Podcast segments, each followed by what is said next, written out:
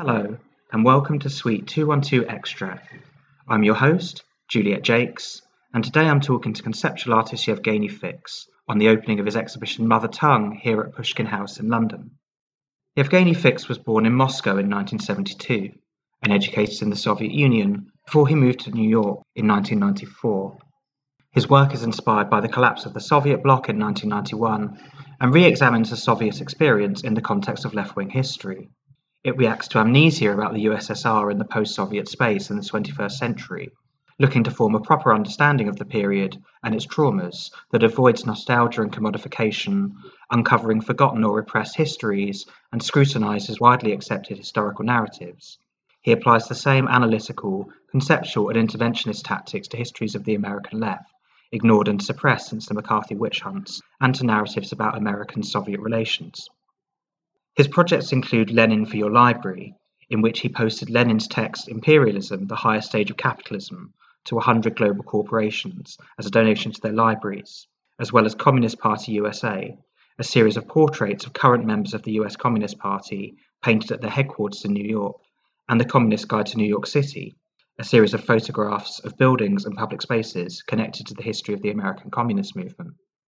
Fiks's work has been shown internationally, this includes exhibitions in the United States at the Winkleman and Postmasters Galleries both in New York, MASS MoCA and the Philadelphia Museum of Art, the Moscow Museum of Modern Art and Marat Guelman Gallery in Moscow, the Sala de Arte Público Siqueiros in Mexico City, and the Museo Coleção Berardo in Lisbon. His work has been included in the Biennale of Sydney in 2008, the Moscow Biennale of Contemporary Art in 2011, and the Thessaloniki Biennale of Contemporary Art in 2015. His new exhibition, Mother Tongue, is Fiks's first London solo show. It deals with historical gay slang, argot, used by gay men in the late Soviet period, 1970s and 1980s, presenting it as a complete and distinct language, separate from the standard Russian. The exhibition takes the form of installation, recreating the environment of a classroom equipped with a blackboard, alphabet charts, textbooks, and a language instructional video designed as a formal introduction to the vocabulary and usage of the argot. There is also a photo series, Moscow, showing pleshki or cruising sites devoid of people, subverting standard perceptions of the city. Yevgeny, welcome to Suite 212. Thank you so much, Juliet. It's, it's a pleasure to be here with you. It's great to have you. I first heard of your work through Georgy Mamedov, formerly of the School of Theory and Activism in Bishkek, who, of course, will be familiar to regulars as the Suite 212 from our show about art, politics, the Soviet legacy, and the future in Kyrgyzstan. Georgy has kindly written a text to accompany your exhibition, and I just want to read a small portion of it now to introduce the show. Georgy writes in a text called Yevgeny Fiks, Don't Tell Me How to Be Gay. Fiks remains faithful to this contradictory approach to history, and in his most recent project, Mother Tongue, 2018, which includes an exhibition and the book, Tematichesky, the Soviet era slang of homosexual men is presented as a fully fledged language with complex grammar, diverse vocabulary, and a developed literary canon. Tema, theme, is the most common self designation of the post Soviet LGBT communities. It derives from the Russian expression "vitema", which loosely translates into English as "in the know", and Tematichesky is the mother tongue of Tema, that is, of those in the know. One spoken language disappears every fortnight, and scientists predict that as many as 7,000 human languages will go extinct by the end of this century. Tematichesky is in this endangered list as well. I have been Vitema for some time, but only a few months ago I had a chance to listen to the spoken Tematichesky for the first time. Two Sovietsky Zenshini Soviet women, homosexual men who've been in the know since the Soviet times, were explaining to a 20 year old Dochka, daughter, young homosexual, the meaning of the word pleshka. This conversation took place in the Kyrgyz city of Osh, a nationally reputed stronghold of religiosity and conservatism.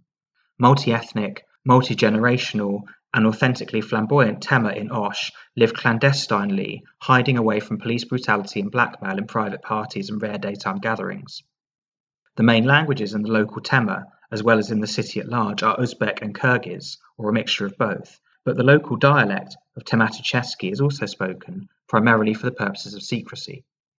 Tematichesky developed as Argo, the secret language of the Soviet homosexuals, in which they could discuss their social and sexual life without attracting unwanted attention of police and mobsters alike. Despite criminal prosecution of male homosexual sex in the USSR, the older gay men from Osh talk about their Soviet era temnaya in the no life with a strong nostalgic sentiment. According to them, two men could publicly hold hands or hug and not been spotted as homosexuals. While today, they complain, even policemen can address them in Tematichesky, wondering why two men being latchkas, bottoms in the local dialect of Tematichesky, hang out together as a couple. Today this reads a sad irony, but probably in 50 years from now, this conversation between the gay men and police will be presented as a historical moment at which Tematichesky from the mother tongue of queer nation became a lingua franca of the universe. So that's Georgy Mamedov's introduction to the project. Yevgeny, I wonder if you'd like to talk to me first just about how this project came about. Thanks, Juliet. I've been doing work on Soviet LGBT history for 10 years or so, and the first project was on the subject was um, the series of photographs, which the series is called Moscow. It's uh, also part of my current exhibition at the Pushkin House. The focus was on geography, uh, gay geography of Moscow, of the Soviet era. And then I wanted to explore the language part of it, the spoken queer language um, that was spoken on the Fleshka so, in a way, this uh, project Mother Tongue Родная Речь is a continuation of exploration of Soviet history that began with the Moscow project. And in terms of the actual specifics, how this project on uh, Soviet era gay speech came about, there was an amazing study done in 1973 1974 by a Moscow linguist Vladimir Kozlovsky who was uh, at that time about in his late 20s and he was ready to immigrate to the United States, which he did in 1974. And before he left, he approached some gay people, some lesbian people in Moscow, and interviewed them and collected words, vocabulary that was used by, by the subculture. And Kozlovsky was not even gay himself, but he was interested in languages. He was a sociologist and a linguist. And so about 75, 80% of the words that are part of my exhibition here come from uh, Kozlovsky's study done on the ground in Moscow in 73, 74 the vast majority of the uh, vocabulary came from Kozlovsky's project of recording. The remaining 20%, where did where did that come from? So the 20% of some words I remembered uh, personally. I also have two correspondents in New York, uh, elderly Russian gay men who came to, from the Soviet Union in the 70s and 80s. So I checked with them also. Sometimes the words would overlap with Kozlovsky's study. Some were, you know, new to the, I mean, were not included in Kozlovsky's work. I guess I, I trust Kozlovsky's work more just because it's such a clear time capsule. So I don't trust so much my own memory of the two gentlemen who have been in, in New York for 40 30 years. Were you tempted to fictionalize or invent any of the vocabulary, or was it more a matter of making sure this was an authentic historical recording? Right. The words are pretty much authentic. I did not invent any of the words.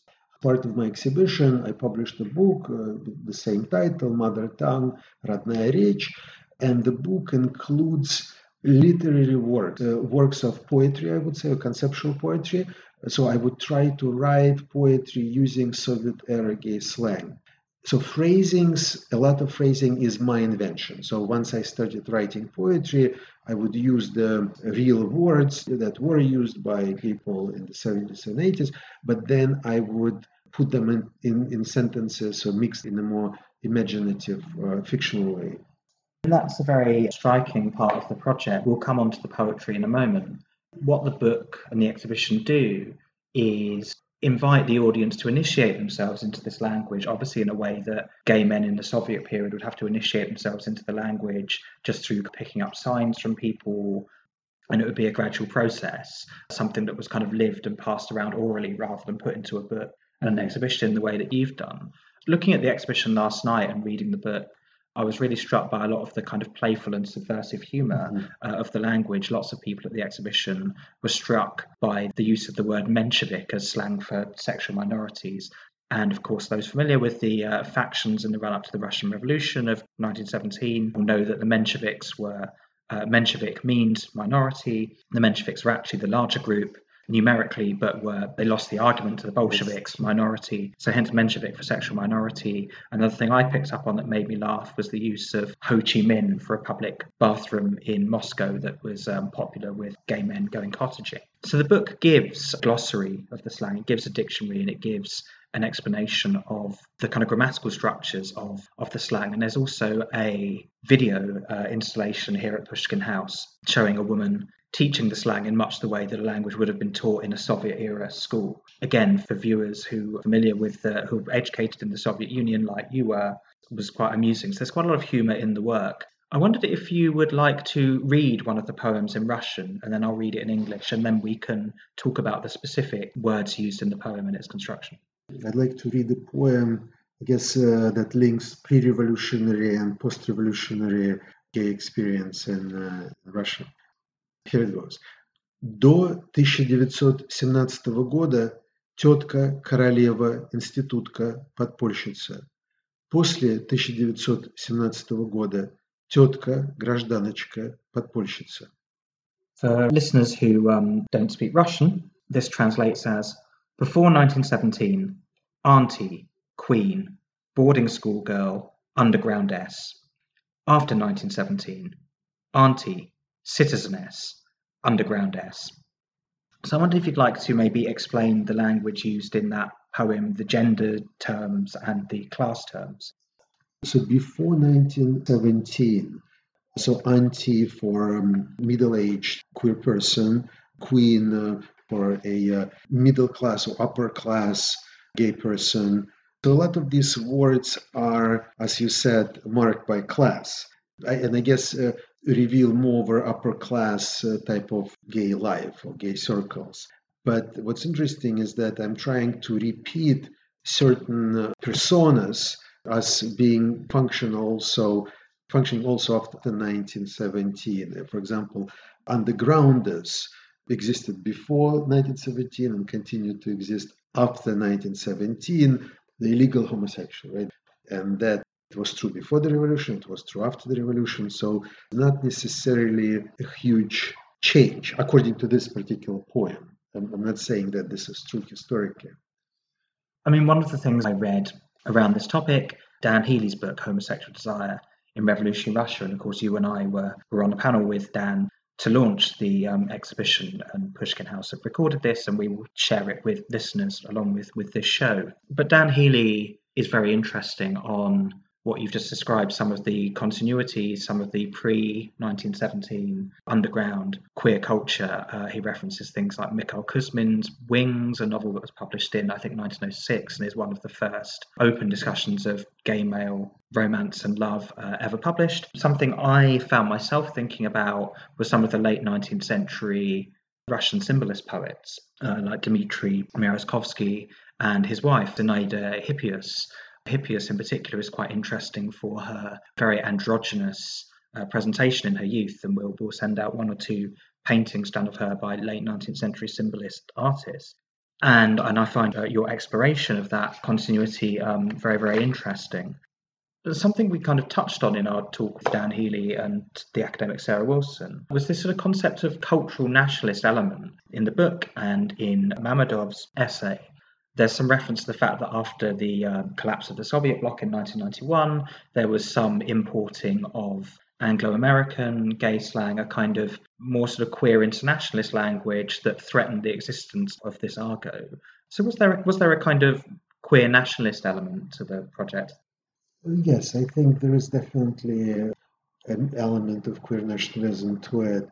Uh, so, uh, so I'm definitely would like to highlight the fact that prior to 1991, there was a sophisticated gay and lesbian culture, uh, maybe that perhaps even uh, organically connects uh, to pre-revolutionary gay culture because you know people who were active in uh, let's say gay circles in the 1900s the 1920s they were still alive after the war. They were much older but so the continuity I believe existed, but but it was very fragmented. Uh, there were circles, there were uh, pockets, there were very fragmented in lesbian history. But there was a, a culture of, of relative uh, sophistication that existed before 91. And I think the fact that you noticed in the language, in the exhibition, the, the so- Sovietisms, and very inventive, imaginative, in, invented words and uh, re, or words that are reused as part of the gay slang uh, tells us that the culture existed. So I, I would like to try not to forget that fact and I don't necessarily see my project as a way of uh, protesting against internationalist gay language or American English or English English borrowings, but I think this culture that is almost extinct, the Soviet era gay culture, I think uh, should be remembered. Yeah, and the linguistic origins of it are long and complicated, as you say. For listeners who may not be familiar with the history of sexuality and the law in the Soviet Union to give a very stripped down and simplified summary that Yevgeny may want to add to. Homosexuality was decriminalized in 1919 by Lenin. It was recriminalized in 1934 by Stalin. A lot of gay men were either killed or sent to the gulags.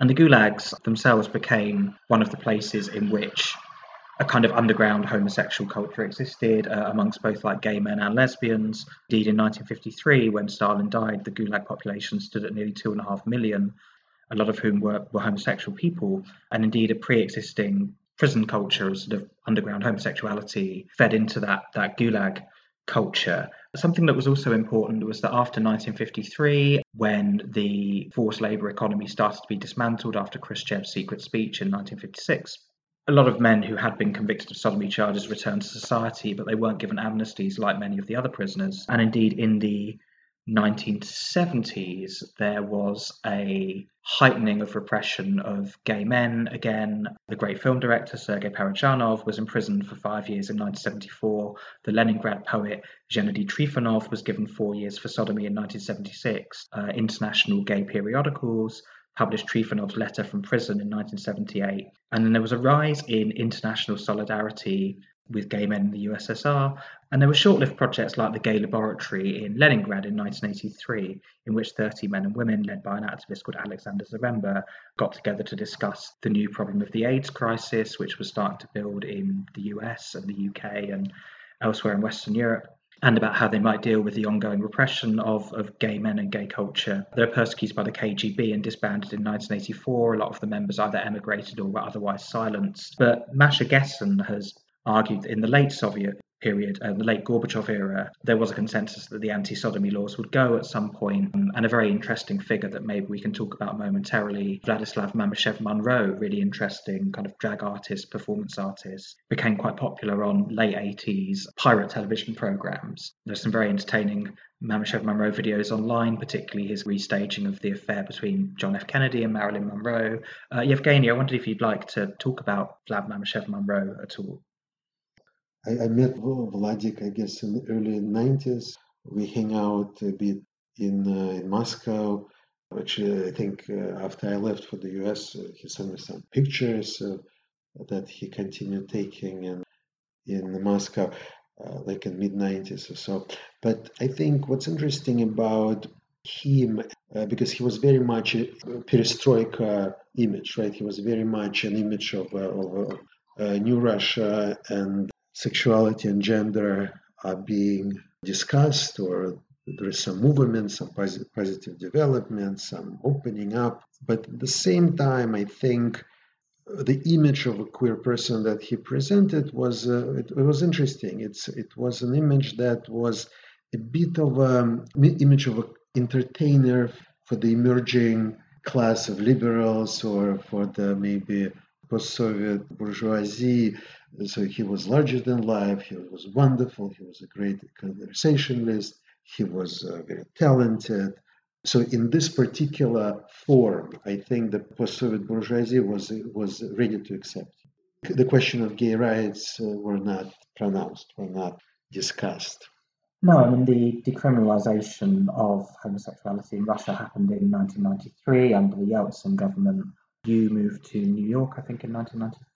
Correct. So you you were in Russia for the decriminalisation. So I wonder if you'd like to maybe share any memories of that or talk about to what extent, if at all, the legal change affected the society. Well, I mean, it's very interesting though. I lived in Russia, as you said, until 94. I was uh, actually unaware that any decriminalization uh, occurred. So I think it was decriminalized, I think was it summer or was it spring of 93? And I had no idea that it happened. And actually, speaking of pockets of gay life or fragmented uh, LGBT community at that point, for example, in 1991, in Moscow and Leningrad, the first conference on gay rights occurred in the summer of 91. I had no idea that it was happening. And also, and you know, at that time, during that summer, I was taking my entrance exams into the art academy. And I had absolutely, I was absolutely unaware that something uh, something related to gay rights happening in Moscow at this time. So, uh, so I guess uh, people who are more involved into political organizing or activist work would know, but, but the regular, let's say, Moscow gay person would not necessarily know. Sure, and the obviously the focus of your work since then, uh, although your work on Soviet LGBT culture has been on excavating the Soviet period more so than looking at what's been happening in the present, but I know you have been doing some of that as well. I want to read a quote you feature on your website in relation to the Moscow photo series that we've talked about. This was from a letter written to Stalin in 1934, around the time of the criminalization.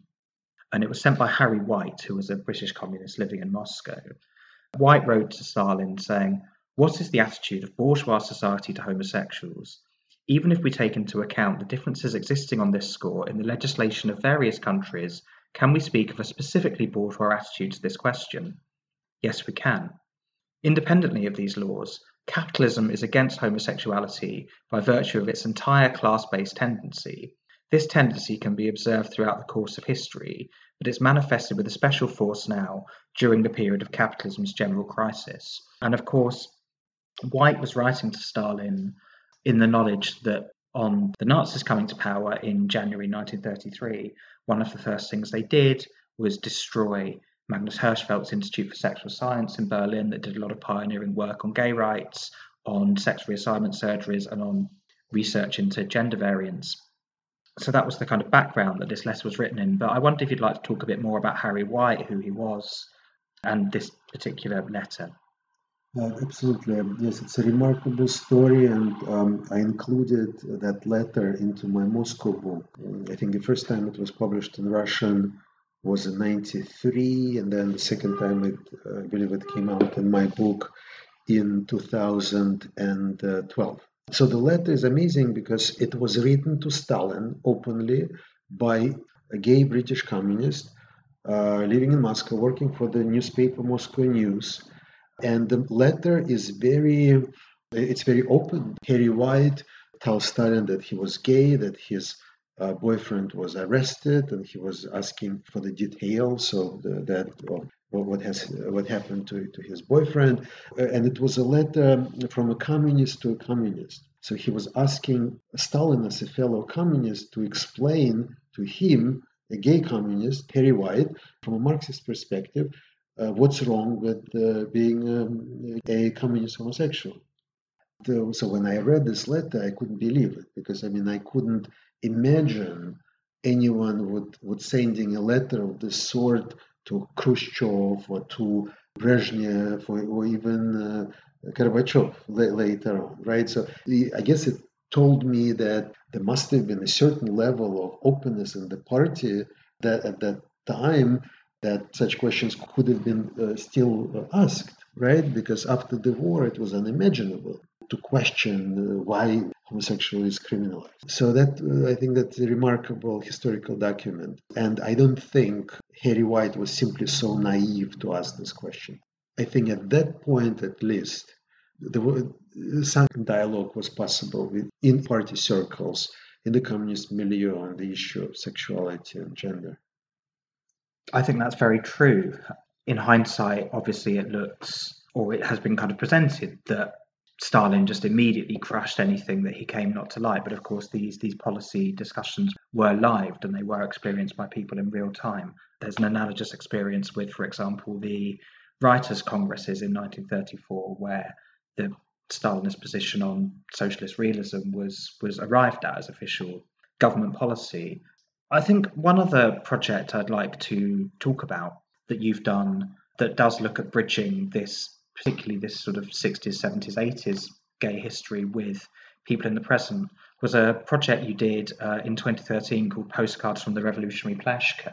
And 2013 is a significant year. Um, and firstly, it's the year that Mamyshev Monroe died. Secondly, uh, that was a point at which Putin's propaganda laws against LGBT freedom of expression I think they maybe had already been introduced, but this was certainly a point at which they were really taking hold. And 2013 was a point at which the Putin clampdown on LGBT people was really kicking in. It was also the year in which the copy of the laws was first introduced in Kyrgyzstan, as we discussed on our show with Georgy Mamedov and Mahira Syurkalova. Copies of the laws had also been brought into the Ukrainian parliament and were still live at that point before the Maidan revolution. So there was a sense that, like, across the former Soviet bloc, an attempt to return to legislated repression. So, in this project, which you did with the Rainbow Association LGBT group in Moscow, uh, you asked contemporary LGBT people to write postcards to Soviet era gay men. That's actually something I've done in the UK. Projects where I've written back to my teenage self or written back to transgender people in previous times, sort of wanting to have this idea of intergenerational So I wonder if you'd like to talk about how the people you work with responded to this this stimulus. I mean, it's it was an important project for me because it, uh, as you said, it connects the uh, Soviet era gay history and um, what was happening in in uh, 2013 with the introduction of the gay propaganda bill. So uh, the project actually occurred in March, April of uh, 2013, and it was not clear yet if the law will be actually adopted. And it's interesting that some messages that contemporary LGBT activists, and, uh, and at this point, uh, the participants were actually LGBT activists, not uh, just common LGBT people. So the activists had very different takes on what's going to happen some messages were very positive. The law will never be adopted. It's uh, it's not going to pass. Some had very dire, very dark, you know, predictions of the future that it's going to go, you know, get passed and uh, it's going to get worse. So it was interesting time because it, uh, so this project was done. The law was uh, was not finally accepted yet, right? So it was still uh, um, kind of people were in anticipation what's going to happen interesting that you mentioned your project. Uh, it sounds it sounds amazing, and uh, actually, at least one people uh, among the participants wrote a message to himself in the past, right? So to himself 20 years ago, and uh, yeah, I mean, my project was part of a volume called Letters to My Teenage Self, written by contemporary feminist and queer activists, and I think for LGBT people we are often very aware of ourselves in this discourse of legal repression, organising against it, social change. And I think, you know, you and I, as people on the left, have a conception of history as having to fight the same battles again, being quite cyclical, rather than this narrative of just things just purely getting better. They get better, they get worse. You fight the same battles over and over again. And I think that's um, that's a very interesting element to to that particular work. Just before we we move on to the next section, I want to talk a bit about film as a way of engaging with this history. When I was thinking about projects that I've seen, uh, artworks that engage with Soviet queer histories, the two things that came to mind were work by um, by artist filmmakers. So one of the things I obviously thought about was the School of Theory and Activism Bishkek's work, Queer in Space, the Kollontai Communist Archive, which imagined this queer feminist commune in um, in Bishkek in the 1970s. Again, we covered that on our episode on Kyrgyzstan, so I won't spend too much time on it here.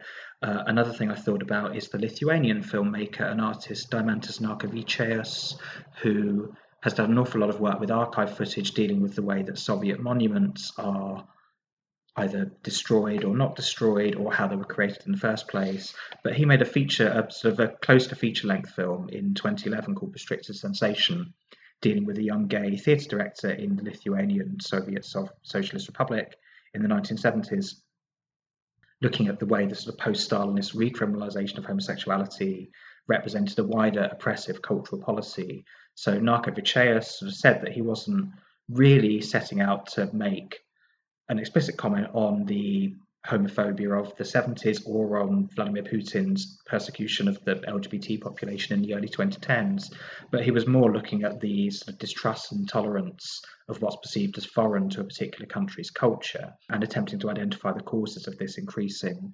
intolerance. Maybe so just before we'd like we move on, I'd like to talk about your film project, Anatoly from 2014, dealing with the British spy Guy Burgess uh, and his Soviet lover. Yes, absolutely. Uh, one of my favorite projects in, in the sense of connecting history to, to the present. Uh, so, so Guy Burgess, um, upper class British uh, person, a communist who was a was a Soviet spy and came to came to the Soviet Union. I believe was at uh, 51, or I believe it was still before Stalin's death, if I'm not mistaken. And so he fled the UK and he stayed in uh, uh, in Moscow for the remainder of his life. He passed away in uh, early 60s, 62, I think, of natural causes. And he had a lover in Moscow. He had a live-in boyfriend in Moscow who was a working class person by the name of Anatoly. And so my project, Anatoly, is focusing on the boyfriend, specifically on the working class Soviet person who was gay and who had British spy, uh, Soviet British spy boyfriend. Uh, Anatoly is a very marginal figure in history. He always fi- figures as a like a little prop in the historical accounts of Guy, Guy Burgess's life in Moscow. We don't know his last name. We are not sure if this is the real first name. How old he was. Well, apparently he was in the late 20s uh, when he met Burgess, but we don't know very much. So my project was about trying to re- recreate the life of Anatoly, reimagine it, create a fiction of, of his life, and uh, asking contemporary post-Soviet LGBTs to try to imagine Anatoly. Who was Anatoly? What was his life like? Uh, what was his relationship relationship with Guy Burgess? Uh, how does it work? How did the state see that relationship? The project was basically about seven people on video. Each tells the story of Anatoly in his or her own words. And it's basically a lot of talking heads, and each creates a completely different portrait of Anatoly. And uh, what's the most interesting is that how the sub- subjectivities of the um, participants define their description, their description Anatoly.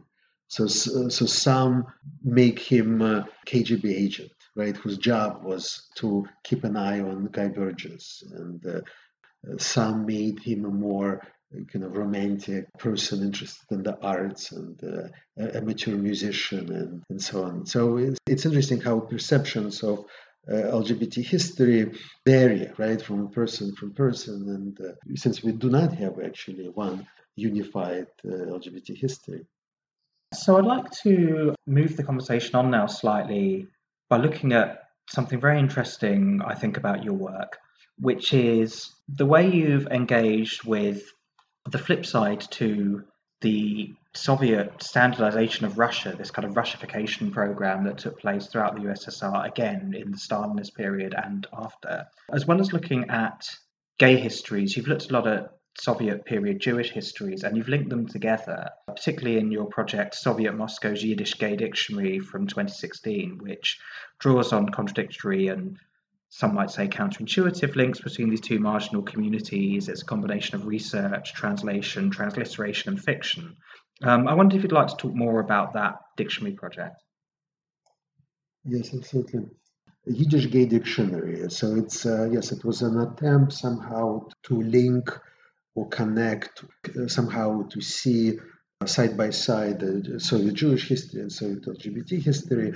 There are some parallels, there are some contradictions. Uh, there is a history of anti-Semitism and the uh, Russian gay milieu. There is a history of homophobia in the, the Russian Jewish milieu. So it's it's a complex uh, history, but you know both communities are very dear to me and personal to me. Uh, so I felt this project could be uh, could be my kind of take on that kind of relationship. Mm, so there is no question that both groups were marginal in the in the larger Soviet narrative. But of course, there there were very important differences. The state uh, never denied the existence of Jewish community. In, uh, in the Soviet Union, there were still synagogues functioning, um, although it was not very, you know, advisable to, to attend, you know, Friday services. Uh, but there was some physical presence in Soviet life. For example, Jewish cemeteries. I remember myself you know, realizing that I was Jewish, you know, only a couple, well, once a year when I would visit my my grandparents' graves. But but at least there was some some acknowledgement of, of existence, right? Uh, you know, cemetery is not a great, not a great, uh, you know, acknowledgement of existence, but nevertheless. But of course, uh, gay life was completely non-existent. There was no, there was absolutely zero institutionalization of uh, gay and lesbian life in the Soviet Union. No gay bars, no acknowledged uh, institutions of any kind, you know, offices of some organization, uh, activist organization, nothing of that sort. So in that sense, there's there are important differences, but otherness was common to both groups and perceived otherness, and it is quite remarkable then that the only openly gay post-war Russian poet writer Yevgeny Kharitonov engages a lot in his writing with Jewish themes. Some might say in an anti Semitic way, but it was definitely on his mind, I guess. Regular listeners to uh, Suite 212 will know that I spent two months in Ukraine in June and July of 2018. And during that time, I made several visits to Babyn Yar, which was the site of one of the earliest and one of the most horrific massacres of a Jewish population in the Soviet Union um, after the start of the German occupation. In fact, my first visit there was with a Kiev Pride tour of LGBT sites in Kiev, because opposite was a psychiatric hospital where a lot of gay people had been sent, the ones who weren't sent to the gulags or killed. And a lot of those people were also killed by the Germans on their entry into Kiev. What was particularly striking is there's an extraordinary monument to the massacre at Babyn Yar, very, very striking, made by a Soviet sculptor in 1976. And the, the memorial is dedicated to Soviet citizens. Uh, the Soviet policy of remembering the Holocaust was just to recall Soviet citizens who'd been killed by the Germans, and they didn't note the specificity of Jewish people, gay people, uh, Roma people, other minority groups. And you know, of course, these people were killed by the Nazis specifically for who they were. If you go to Babyn Yar now, there's all sorts of uh, other memorials that do denote these um, these specifics of the massacres. Obviously, it's a very painful subject to talk about, but it was after 1991 that this policy shifted to specifically noting, especially the Jewishness of people killed. So, I mean, I wonder if that again that was something that happened as you were coming to adult consciousness, and I wondered if that feeds into your work on Soviet Jewish histories at all? Well, with Soviet Jewish history, yes, it's um, yeah, it's an interesting uh, history. I mean, it's very different uh, in many ways from Soviet, uh, from Jewish history in, in, other parts of Eastern Europe or in the West, for sure. Well, Jewishness was very much part of my upbringing. So all of my grandparents were Ukrainian born and uh, came to Moscow before the war in the 20s and the late 30s. So, so there was definitely a very strong connection to historical kind of life and uh, in Ukraine, Jewish historical life in Ukraine. My grandmother would every day would tell me about her growing up in, in the city of um, Cherkas in, in Ukraine. But Mm, I mean, it was a particular uh, childhood. So I was definitely uh, fully aware of uh, me being Jewish. At the same time, I felt uh, relatively accepted as, as, as, a Russian also. Mm, so we definitely, I did not have any discussion of the Holocaust when I grew up. I knew that my great grandfather was killed by the Germans. That was that's how it was explained. My great grandmother from the other side was also killed by the Germans, but that's how uh, it was described. But it's it's much more in the west. It's in Ukraine, right? Moscow was was never occupied, so I I always felt I never lived among sites of, uh, of, of the Holocaust, as people in Kiev, of course, lived after the war. So so Holocaust was something that was happening much more to the west, a kind of history in a way. I mean, a lot of your works have dealt with a very interesting part of Soviet Jewish history that I, I knew nothing about, which was the creation of the Jewish autonomous region uh, within the Russian Federation, and particularly the city of Birobidzhan, which was the administrative center of this, this region, which was located on the um, the Trans-Siberian Railway in the Far East near the border with China. So while it was quite remote and the climate was quite inhospitable, obviously the um, the citizens of Birobidzhan were protected from the Holocaust by their, their distance from the, the Western Front.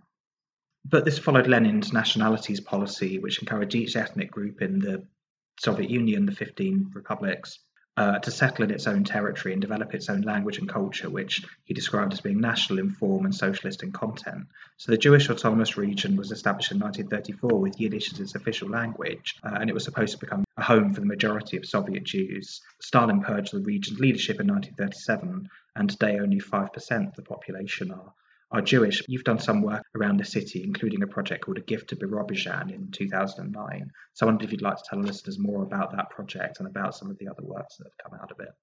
Sure. Um, Birobidzhan is also an amazing uh, story of Soviet history. All of a sudden, after 2,000 years of living among other people, all of a sudden the Soviet Union decides to to create an area in the Far East and call it Jewish Autonomous Region and of course, uh, it was part of the Soviet Union. It was totally Soviet. It, it, was not an independent state, but there was this amazing project. But uh, it was very unsuccessful project. Uh, so it was it was established in 34. Then for a couple of years, it, it sounded very promising. But then, basically, people started to leave.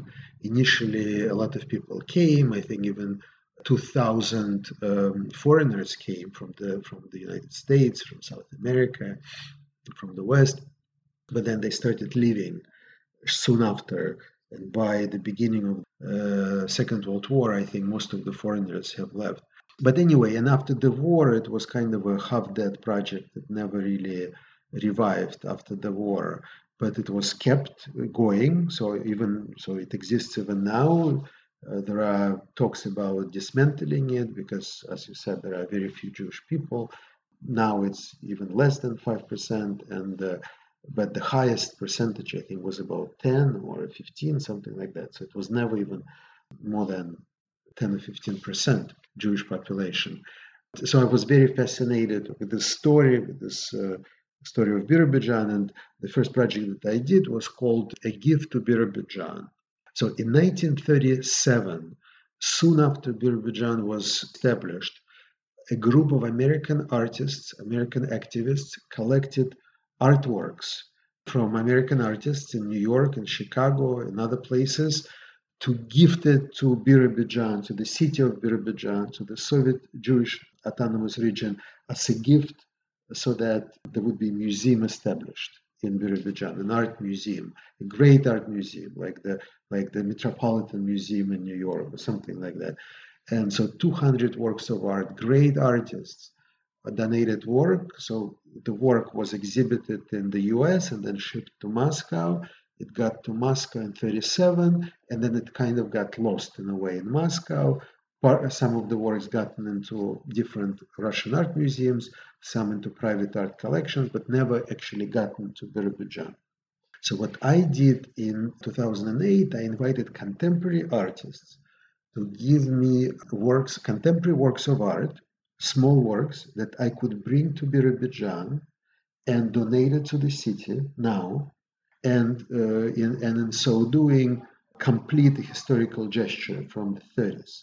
So I have this collection assembled. Um, unfortunately, it never happened, so I couldn't quite bring it and give this gift to Birobidzhan uh, because I was in touch with the people, with the person from the local art museum and some cultural activists in Birobidzhan. They they liked the idea, but they hated the art. They hated the contemporary art that I was going to bring. So they said they asked me to rethink the collection. They asked me how come there are very few artworks specifically dealing with Jewish uh, subject. And of course, when people think about Jewish subject in Russia or Ukraine, they think about the shtetl life, the pre-revolutionary idyllic life of small Jewish towns in Ukraine. Uh, so that's what I guess accept, acceptable Jewish uh, subject for Russian, uh, Ukrainian uh, circles. So I decided, well, if uh, if the art is not really liked by the recipient, so let me keep this collection for now. And I asked artists who donated work, can I be temporary kind of keeper, temporary curator of this collection, and wait until time has changed, uh, time changes, and uh, maybe it will be received with open arms, right? And people would love this art because it is great. It is great art. There are some very nice artists in, in that collection. So the collection is still at my place, at my uh, my apartment in New York, in boxes, waiting to be received with open arms. But you've done plenty of other work on this autonomous region, on Soviet Jewish culture more generally. So you did a series of black and white oil paintings, landscapes of the Jewish autonomous region between 2012 and 16. And these were based on stills of landscapes from a Soviet propaganda film called Seekers of Happiness, made in 1936, which narrates the story of a Jewish family from abroad who settled in Birobidzhan. And you show the landscapes empty and abstract and juxtaposed with abstract terms like nation, motherhood, statehood. And this is obviously a really interesting alternative history to the obviously much more famous and perhaps much more contested story of the foundation of Israel after the Second World War. Does that parallel or that comparison interest you at all? Uh, sure. I mean, uh, definitely the you know, contradictions or you know parallel stories of Birobidzhan and, and uh, state of Israel are definitely present, right? Even even if it's not acknowledged in the subject matter. I know very little of the state of Israel. I've only visited once. So, so to me, the story of Birobidzhan is definitely a part of Eastern European and Soviet Jewish history. But uh, I think when people perceive uh, project, my projects on Birobidzhan, I guess in the back of their mind, they must think in relation to, to Israel. It's only natural.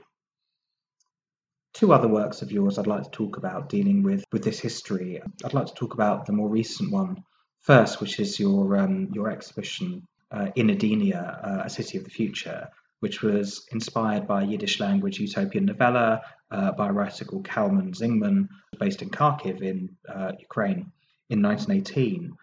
Maybe you'd like to talk about that exhibition, how you invited contemporary artists to read the novella and respond to it.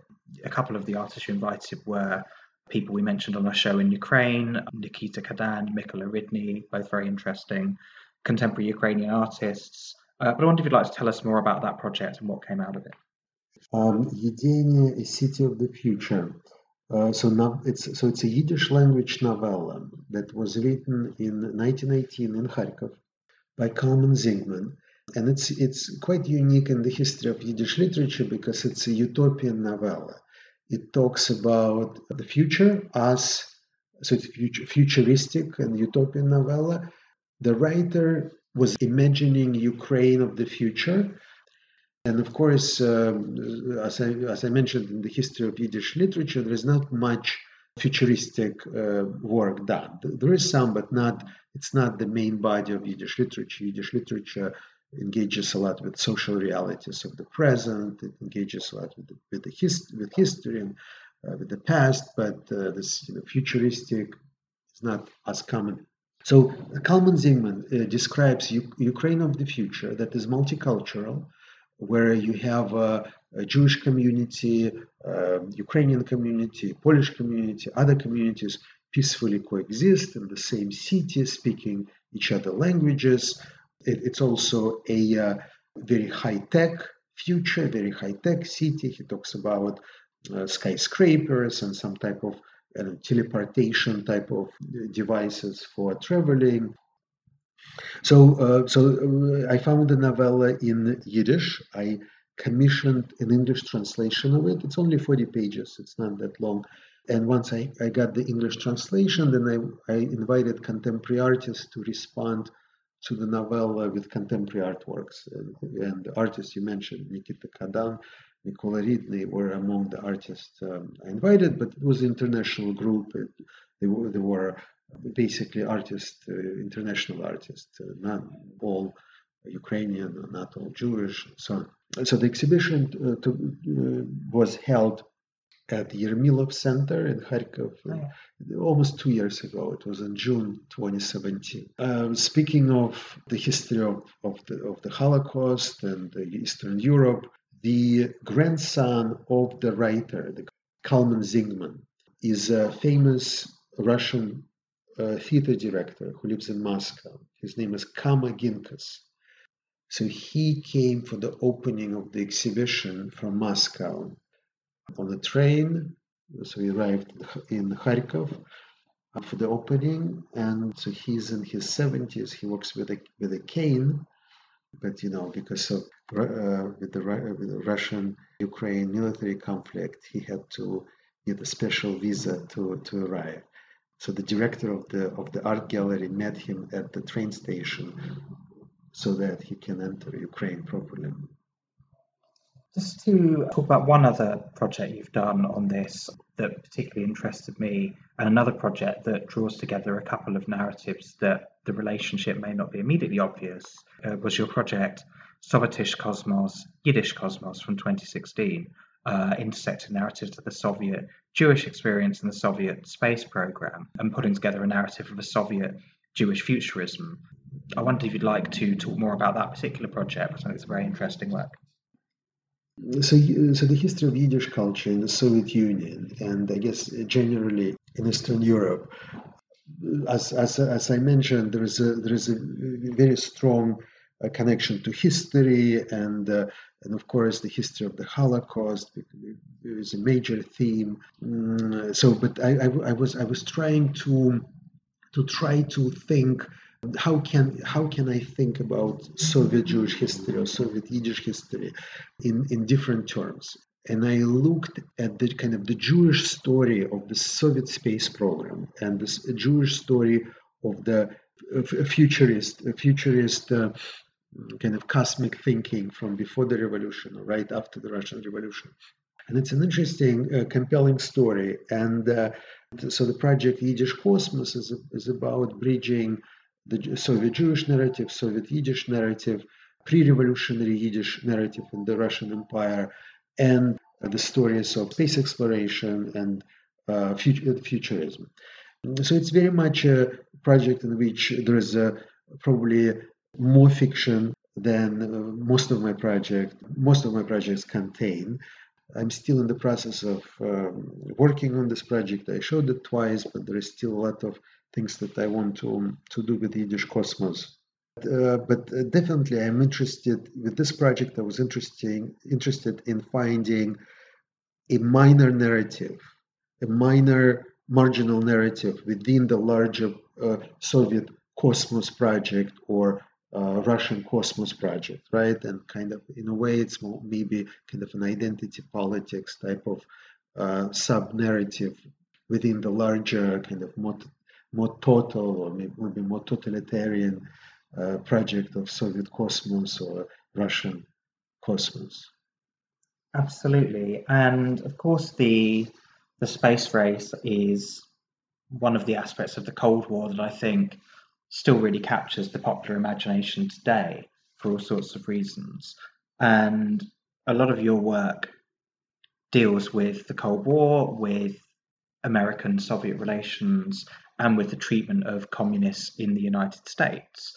You've done some work on the Soviet Jewish community by tracing their history through memoirs written by African Americans who visited the Soviet Union, so people like Langston Hughes and Paul Robeson. You've also worked on this project, Song of Russia, made in 2005 to 7, where you made oil paintings of images from Hollywood films, made in 1943 to 1944 on uh, Franklin Roosevelt's orders to help build support for the Soviet Union during World War II after 25 years or so of anti Soviet propaganda. So, I'd like to talk more about the work you've done in American communist history now. Uh, maybe we can start off by talking, because the title is so striking, talking about your project homosexuality is Stalin's atom bomb to destroy America. Uh, can we talk about where that title came from and about the work itself? Uh, so the title came from, from an actual publication. The name of the journalist, Arthur uh, Guy Matthews. So the title, as you said, super striking because you can't link more clearly homophobia with uh, anti-communism, right, or anti-Sovietism uh, in this uh, sentence. And uh, so I was definitely was very interested in conveying through this project or highlighting through this project to what extent homophobia and anti-communism or anti-Sovietism were were connected during the McCarthy era and, and on. But it was also important for me to show this project and to make this project around 2012. I think that's when it was done, and I think I exhibited in 20 13. So basically, around the same time when the gay propaganda law was uh, introduced in contemporary Russia. And I guess I guess what I wanted to show is to what extent search uh, searches for, for the enemy, right, are uh, so predictable. Of course, at this time, the narrative uh, coming from Russia was that uh, LGBT is some type of foreign intervention that LGBT is some type of agents of, of Western, of, of the decadent West that infiltrate uh, uh, the healthy fabric of the Russian society, which which precisely what was uh, what was said in the heartland of the West, right, in the United States in 1950s, uh, in relation to American gays and lesbians of that era, right, that they are agents uh, of a foreign power that are they somehow being instructed by Stalin to do their dirty work and, and destroy the, the, the healthy natural fabric of the American society. But I think it was also very important to me to show this story to America to Americans, right? That uh, so that uh, people understand that only 50 years ago, the, the progressive U.S. Uh, was uh, not so progressive. Can we just describe the work itself and what form it took? Sure. Um, so the project consisted of uh, prints, large prints, on which you would see Soviet nuclear bomb explosions in the background. So these images of uh, nuclear test explosions were juxtaposed with quotations from American politicians and mainstream media, in which they would, in the same quotation, you would see how journalists, American journalists, American politicians would link homosexuals and communists, or homosexuals and Russians, or homosexuals and Soviets, to see that it's some type of conspiracy uh, where either homosexuals and communists are one and the same people, or they uh, in somehow in uh, their kind of in solidarity or they working together to, to destroy America. Yeah, I mean, obviously, it's interesting that these American journalists in the McCarthy period were able to stand up this this argument, given that you know, actually in the Soviet Union, the clampdown on homosexual people was horrendous. I guess that's a kind of product of the Cold War and of the availability of information that they were able to make this narrative stick. But I think for contemporary listeners to this podcast, it might it might be worthwhile to just remember that Western mainstream media are using utterly disingenuous techniques to attack both socialism and minorities is uh, is nothing new. You also did some woodcuts uh, dedicated to Harry Hay from the Mattachine Society. Um, we've talked about Harry Hay on this show before, our episode with Huw Lemmey um, about queer consciousness raising. So you've also done some work on Harry Hay, but I'd like to talk maybe a bit about some of the work on more contemporary US communism you've done and its links to histories. In 2008, you published a book called The Communist Guide to New York City, which included 76 photos of buildings and spaces connected to the US Communist Party in New York, including the headquarters, residences of important US communists, sites where communist organized strikes and demonstrations took place, courthouses where communist leaders were tried during the, uh, the 1950s. You produced some commemorative stamps for the US Communist Party, but you also produced a series of portraits of contemporary Communist Party members in 2006 2007. And you said the fundamental question here is how can one approach painting a Western communist today? So maybe you'd like to talk about how you answered that question through that work. Yes, um, I'm not sure if I found an answer really. So I was trained as a, as a, as a painter in uh, the Soviet Union. So I started art school in 87 and uh, basically were in two different art schools, all state, all, all very official uh, until I left in '94. And so Soviet painting is very dear to me. I also I feel all the mediums, uh, media that I've been uh, working in, I feel most most comfortable in painting, specifically in, in Soviet style, semi-realist uh, representational painting. So, and once in a while, I return to painting in my project. So every few years. And I was really happy with this idea to paint portraits of American communists. Mm, so I can definitely justify my craft. I understand why I was trained for so long and why I was, you know, practicing uh, uh, painting and drawing every day. And, and now this is my historical chance to be a Soviet painter, right? But of course, uh, it's a different era. And now I'm not painting Soviet communists, I'm painting American communists. I'm not getting paid for it. It's uh, the state, the Russian state, Soviet state, uh, you know, doesn't need these paintings. Uh. So I felt uh, very good about project. So my answer was really to talk to the person, sit next in front of the person, paint as much as possible from life, being a few feet away, engage in a conversation, establish a relationship. So that was my approach, my take to talk about a couple of the more conceptual uh, rather than painting works that you've done dealing with communism in the United States. Uh, I was struck by two works you've done dealing with the commodification of the Soviet communist legacy in the West. It's often remarked upon that one of the reasons why capitalism is so enduring is because it is able to assimilate almost anything a couple of your projects I'd like to talk about in this regard. Uh, you did a project called Monitoring Lenin Sales on Amazon.com. I should point out at this point that as I think a 17 or 18 year old at sixth form college, um, I bought my copy of Imperialism, the highest stage of capitalism, uh, on Amazon, uh, along with another uh, a number of other foundational uh, communist books, including um, Friedrich Engels' Origin of the Family, Private Property and the State. And I'm sure none of these people would have approved. So you did this this project where you were monitoring monitoring these sales, and you also did a project where you took Lenin's book on imperialism, published in I think 1916, one of the texts he wrote, obviously in the run up to the October Revolution, uh, and you did a project called Lenin for Your Library, where you sent hundred copies of imperialism to various big name American corporations such as Gap, Coca Cola, IBM, General Electric, Merrill Lynch, Bank of America, Microsoft, Ford, the Walt Disney Company. Uh, and you got 34 letters in return, 14 of which were accepted with thank you letters, and 20 of them were rejected. Uh, a lot of these letters are on your website. The one I picked out was the one from McDonald's, uh, where they opened the letter to you by saying, Thank you for considering McDonald's. We always appreciate hearing from our valued customers. They said they're unable to accept books from outside sources, but concluded by saying, We hope to have the opportunity of serving you sometime soon under the Golden Arches. So bless them. I hope you went back. But um, I wondered if you'd like to talk more about that project and the responses you got. Uh, so the, the Lenin for Your Library was a total experiment. I got um, 100 copies and I think I mailed maybe 20 first and see if I get any responses. And then I mailed more. So it was a total of uh, 100 copies at the end.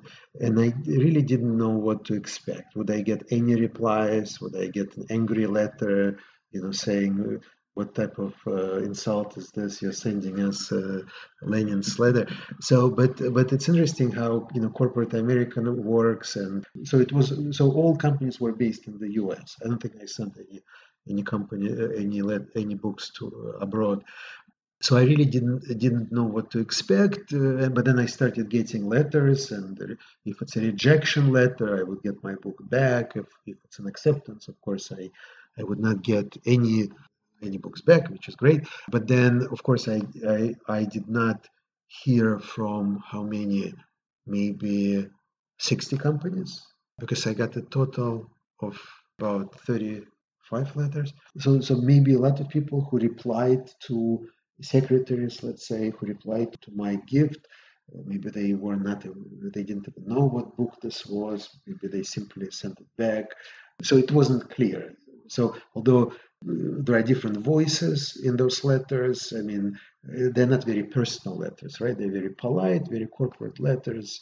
They don't necessarily reveal a lot of you know subjectivity whether the, the the corporate employee who received my gift whether he or she knew what what the book was or had an opinion. But you also ran some Lenin reading sessions with corporate employees. Yes, uh, yes, it was a it was a collaborative project with uh, with uh, uh Olga Kopenkina and uh, Alexandra Lerman.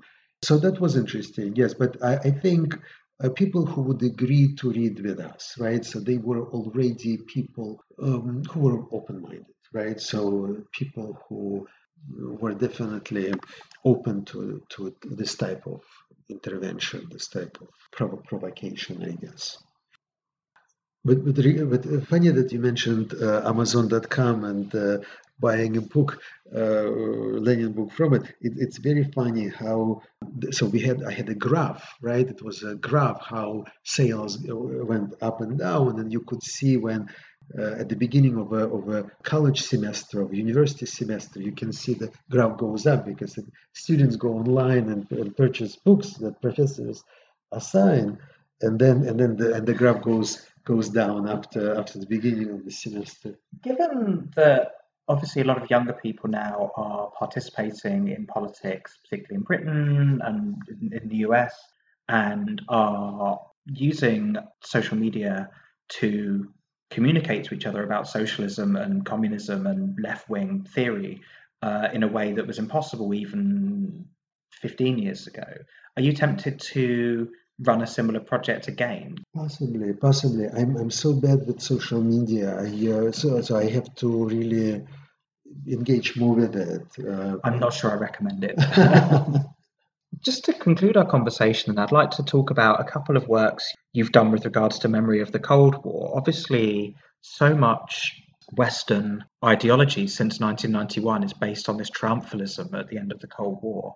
But as your works have pointed out, you know, we do not think of monuments to victory of the Cold War or veterans of the Cold War in the same way. And you've done two projects that look at this. You did a portrait series called American Cold War Veterans Association in 2009, and you ran a competition for a Cold War victory monument to be built in the USA in 2012 to 14. So perhaps we could talk about those two those two projects and what the Cold War victory seems to me now, given the you know, collapse of uh, neoliberal capitalism in 2008 and the ongoing failure of that system to recover its triumphalism.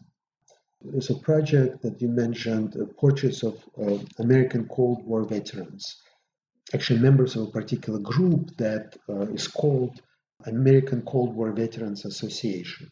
So that was done in 2009, before the uh, Russian-Ukrainian military uh, conflict and before worsening of a political climate and relations between the West and Russia. So it was still about the Cold War that that ended right in, in the 90s, early 90s uh, what was interesting to me about painting portraits of American uh, Cold War veterans is that it felt that it's such a marginal group. It was uh, 30 people, 50 people in the United States who are who were re- ready to uh, acknowledge themselves as the victors in the Cold War. People who who had an emotional, personal, professional uh, connection to, to the Cold War right? And no higher um, higher up military officer or higher, higher, higher up military official or politician was a member of this group. It was a very grassroots group of low-ranking American military personnel who felt that they contributed to to the victory, that they are the victors, and they couldn't get any any recognition from the state. They couldn't uh, get an official medal or get some uh, you know perks uh, that military you know vi- victors of a war should have. So it, to me, it felt almost that the American Cold War veterans are as marginals as American communists. So they felt so uh, absolutely left behind by the mainstream narrative of American uh, society, American history. And of course, now it's quite different, right? Now there is a sense of uh, of a new Cold War or some type of different 21st century type of confrontation that is very different, right? But I'm not sure what what's happening now mean for the legacy of the historical Cold War that ended in uh, 91. Well, I notice a lot now, of course, a certain type of sort of liberal or centrist who you know, has a lot of nostalgia for the Cold War period, but blames the breakdown of this neoliberal order on Russian interference into Western elections. Um, you know, obviously, with not just with the election of Donald Trump in the United States, but also with the um, Brexit referendum in the UK in 2016. People like journalists like Carol Cadwalladr and some of our listeners gone in very, very deep uh, on this stuff, or uh, the former conservative MP and romantic novelist uh, Louise Mensch, who's now in the United States and uh, posts an awful lot about Russian interference into um, into American politics and speculated once that Steve Bannon would be executed for treason, which as yet hasn't happened. I think that's probably all we've got time for. Um, Yevgeny, thanks so much for joining me on the show. Thank you so much, Juliet. It's been a pleasure. Listeners, Mother Tongue runs here at Pushkin House for a couple of months. We'll tweet out the details. Uh, I urge you all, if you're in London, to to come and see the work, or if you're not in London, the book is available and is also worth reading, including the poems that Yevgeny has written in the historical Argo, as well as a guide to the language. That's all we've got time for today. So Thanks for listening. Do check out some of our other episodes on SoundCloud, on queer culture, on uh, Ukraine, and on Kyrgyzstan. And uh, we'll be back on Resonance 104.4 FM very soon. Thanks for listening. Take care. Goodbye.